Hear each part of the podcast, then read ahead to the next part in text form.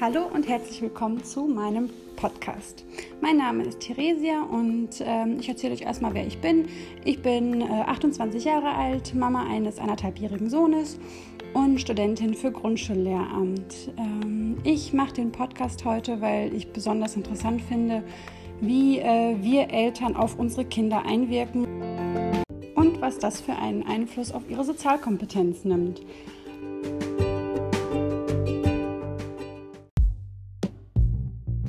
Wir schauen uns heute die Besonderheiten einer Peerbeziehung an und äh, besonders das Beispiel von Anna Freud und Sophie Dann. Äh, als nächstes gucken wir, welchen Einfluss Eltern auf die Peerbeziehungen ihrer Kinder haben. Besonders liegt unser Fokus eben auf der Rolle der Eltern bei den Peerbeziehungen der Kinder. Dabei schauen wir uns die Zusammenhänge zwischen Bindung und sozialer Kompetenz an, die Qualität der Eltern-Kind-Interaktion und der Peerbeziehung die Überzeugungen und Verhaltensweisen der Eltern. Dabei sehen wir uns die Eltern als soziale Türsteher, als Trainer und als Modelle an. Und als letztes schauen wir uns auch einmal das Familieneinkommen, den familiären Stress und die soziale Kompetenz an und welche Zusammenhänge es dazwischen gibt.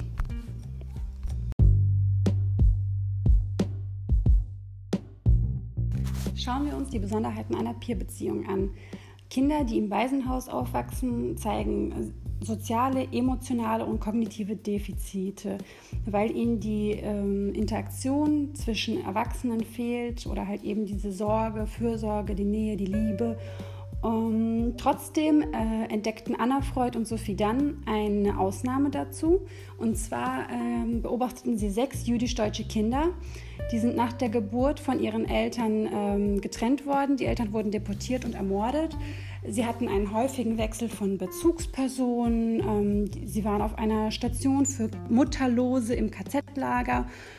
Dort erhielten sie eine ganz schlechte äh, Versorgung, weil die Betreuungspersonen selber ähm, also unterernährt waren und äh, denen ging es selbst gar nicht so gut. Da fand eine hohe Mortalität statt und halt eben dadurch ein häufiger Wechsel von Bezugspersonen. Nach zwei bis drei Jahren wurde dieses KZ befreit und die Kinder äh, gelangen nach England, wo sie dann zwei Monate in einer Auffangstation waren. Äh, schlussendlich waren sie da auch getrennt. Danach kamen sie in ein Landhaus, was zu einem Waisenhaus umgebaut wurde. Zuallererst äh, zerstörten sie alle Spielsachen, sie beschädigten die Möbel, dann wurde das Personal vollkommen ignoriert. Sie behandelten es gleichgültig ähm, und äh, zeigten sogar auch aktive Feindlichkeiten. Sobald die Kinder wütend wurden, wurden die Erwachsenen geschlagen, gebissen, bespuckt, angebrüllt und auf das Übelste beschimpft. Untereinander waren sie jedoch ganz anders.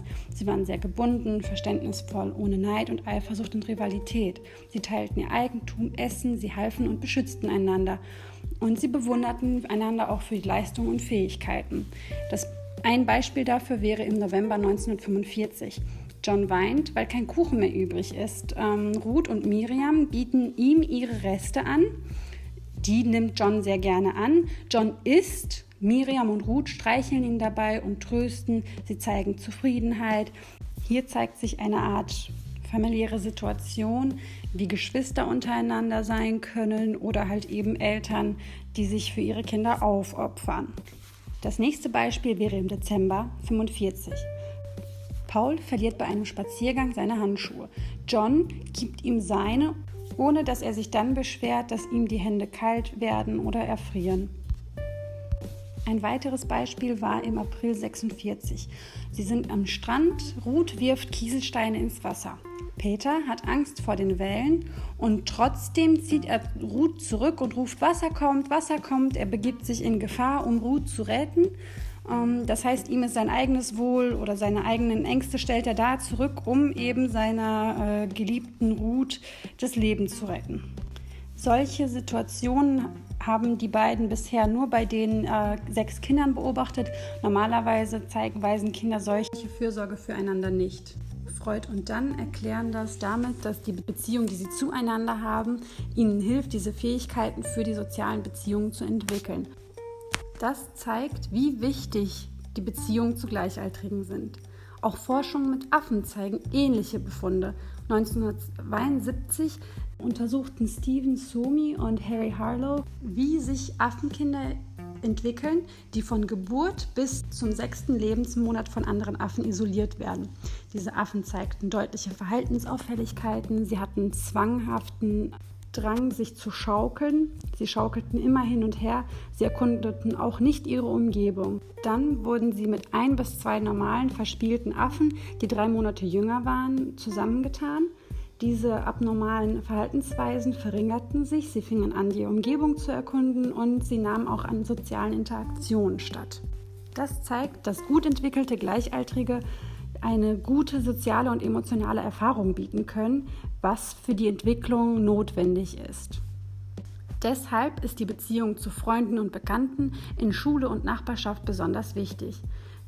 Kinder verbringen in ihrer Jugend oder in der Kinderzeit sehr viel Zeit mit Gleichaltrigen. In den USA sind es um die 30 Prozent der mittleren Kindheit, die sie mit Freunden und Bekannten verbringen.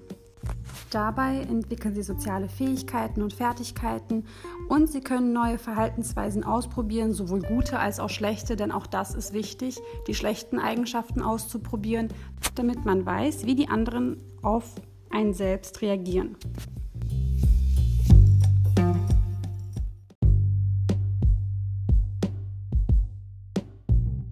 Das zeigt uns, dass frühe Eltern-Kind-Beziehungen den Einfluss auf die Interaktion im späten Alter zu Peer-Beziehungen haben. Schauen wir uns weiter die Zusammenhänge zwischen Bindung und sozialer Kompetenz an. Was ist mit Bindung überhaupt gemeint? Kinder, die sicher gebunden sind, die sehen ihre Eltern, die Mutter, den Vater, wer auch immer ihre nächste Bezugsperson ist, immer als ihren sicheren Hafen an. Deshalb hat die sichere oder unsichere frühe Bindung die, den Einfluss auf die zukünftige soziale Kompetenz und die Qualität der Beziehung mit anderen, einschließlich Gleichaltrigen. Eine sichere Bindung kann dreierlei Einfluss nehmen. Erstens eine positive soziale Erwartung, die die Kinder immer gegenüber sozialen Interaktionen hegen. Sie sind immer leicht bereit für Interaktion und sehen diese als belohnend oder positiv an.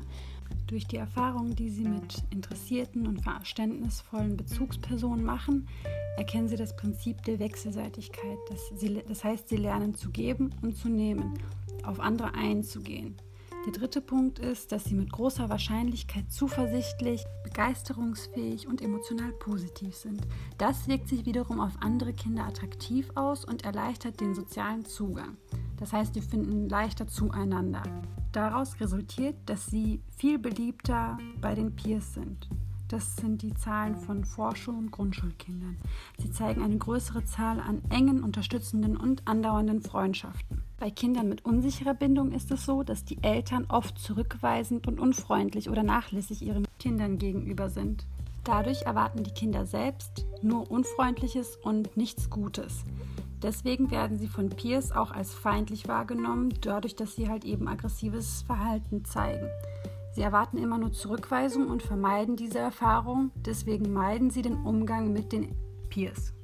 Diese Kinder sind im Kinderalter oder Vorschulalter häufig aggressiv, weinerlich und sozial zurückgezogen. Im Grundschulalter sind sie weniger beliebt und im Verlauf der Kindheit zeigen sie weniger positive Gefühle und Sympathie oder prosoziales Verhalten. Sie zeigen geringere Fähigkeiten bei der Lösung von Konflikten.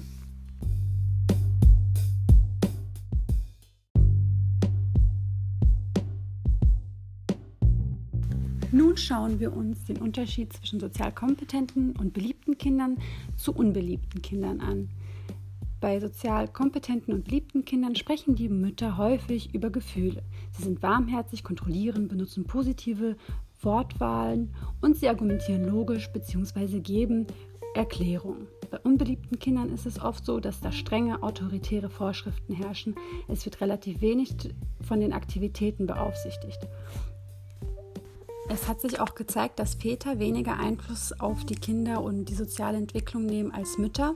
Jedoch werden Jungen, die mit ihren Vätern spielen, lieber gemocht, weil durch diese Vater-Sohn-Spiele, die oft körperbetont sind, lernen sie die Gefühle anderer zu interpretieren und die eigenen zu regulieren. Wie kann nun die Qualität der elterlichen Beziehung die soziale Kompetenzen des Kindes beeinflussen? Das ist alles ganz schwer nachzuweisen, denn der strenge Erziehungsstil und auch das negative Verhalten der Kinder kann vererbt sein. Ähm, es gibt genetische oder pränatale Einflüsse. Pränatal heißt, bevor das Kind geboren ist. Trotzdem sieht man, dass das Verhalten der Eltern die Kompetenz der Kinder beeinflusst, aber auch eben die Peers das Verhalten der Kinder beeinflussen.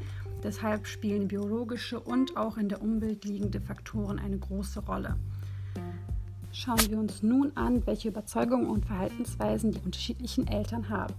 Bei sozial kompetenten Kindern ist es so, dass die Eltern denken, dass diese Situation, die negativ ausgefallen ist, halt eben einfach eine so spezielle Situation ist, die Kinder oder das andere Kind hat provoziert oder es ist halt einfach nur ein Missverständnis. Die Ursache für das negative Verhalten liegt nicht in ihrem Kind.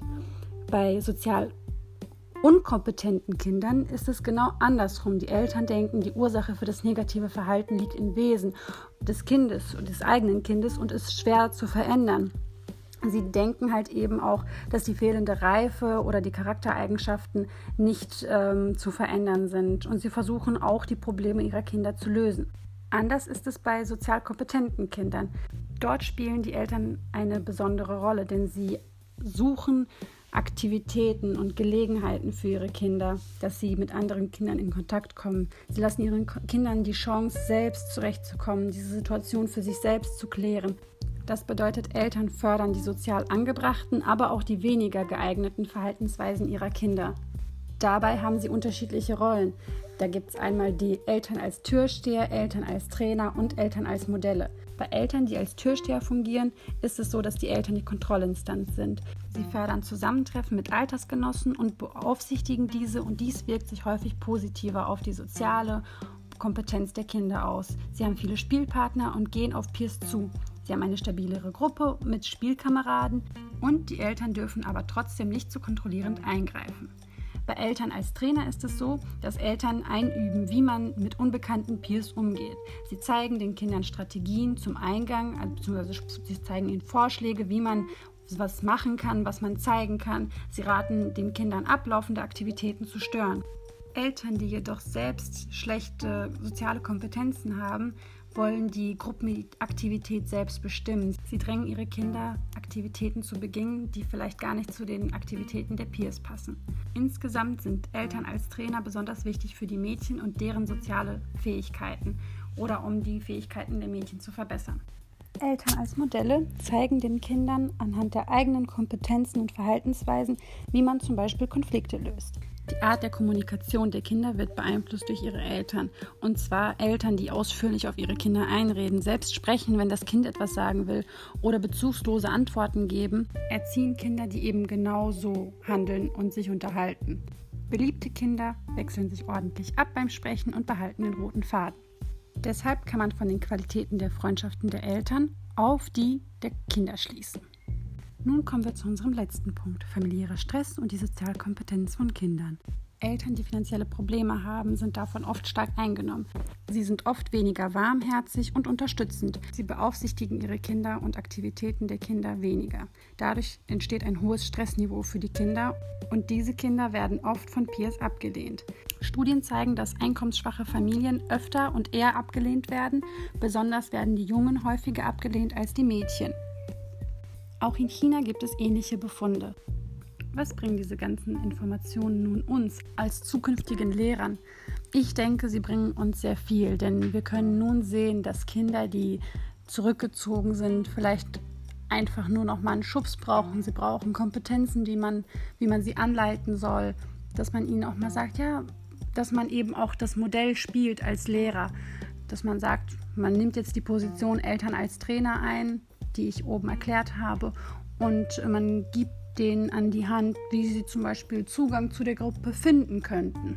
Wir als Lehrer müssen dann das Selbstbewusstsein der Kinder stärken, ihnen zeigen, dass sie auch positive emotionale Situationen erleben können, wenn sie sich positiv einbringen. Wir müssen ihnen zeigen, wie man ein Gespräch führt. Damit können wir dann Mobbing vorbeugen. Wenn wir ein gutes Klassenklima haben, wird auch keiner gemobbt.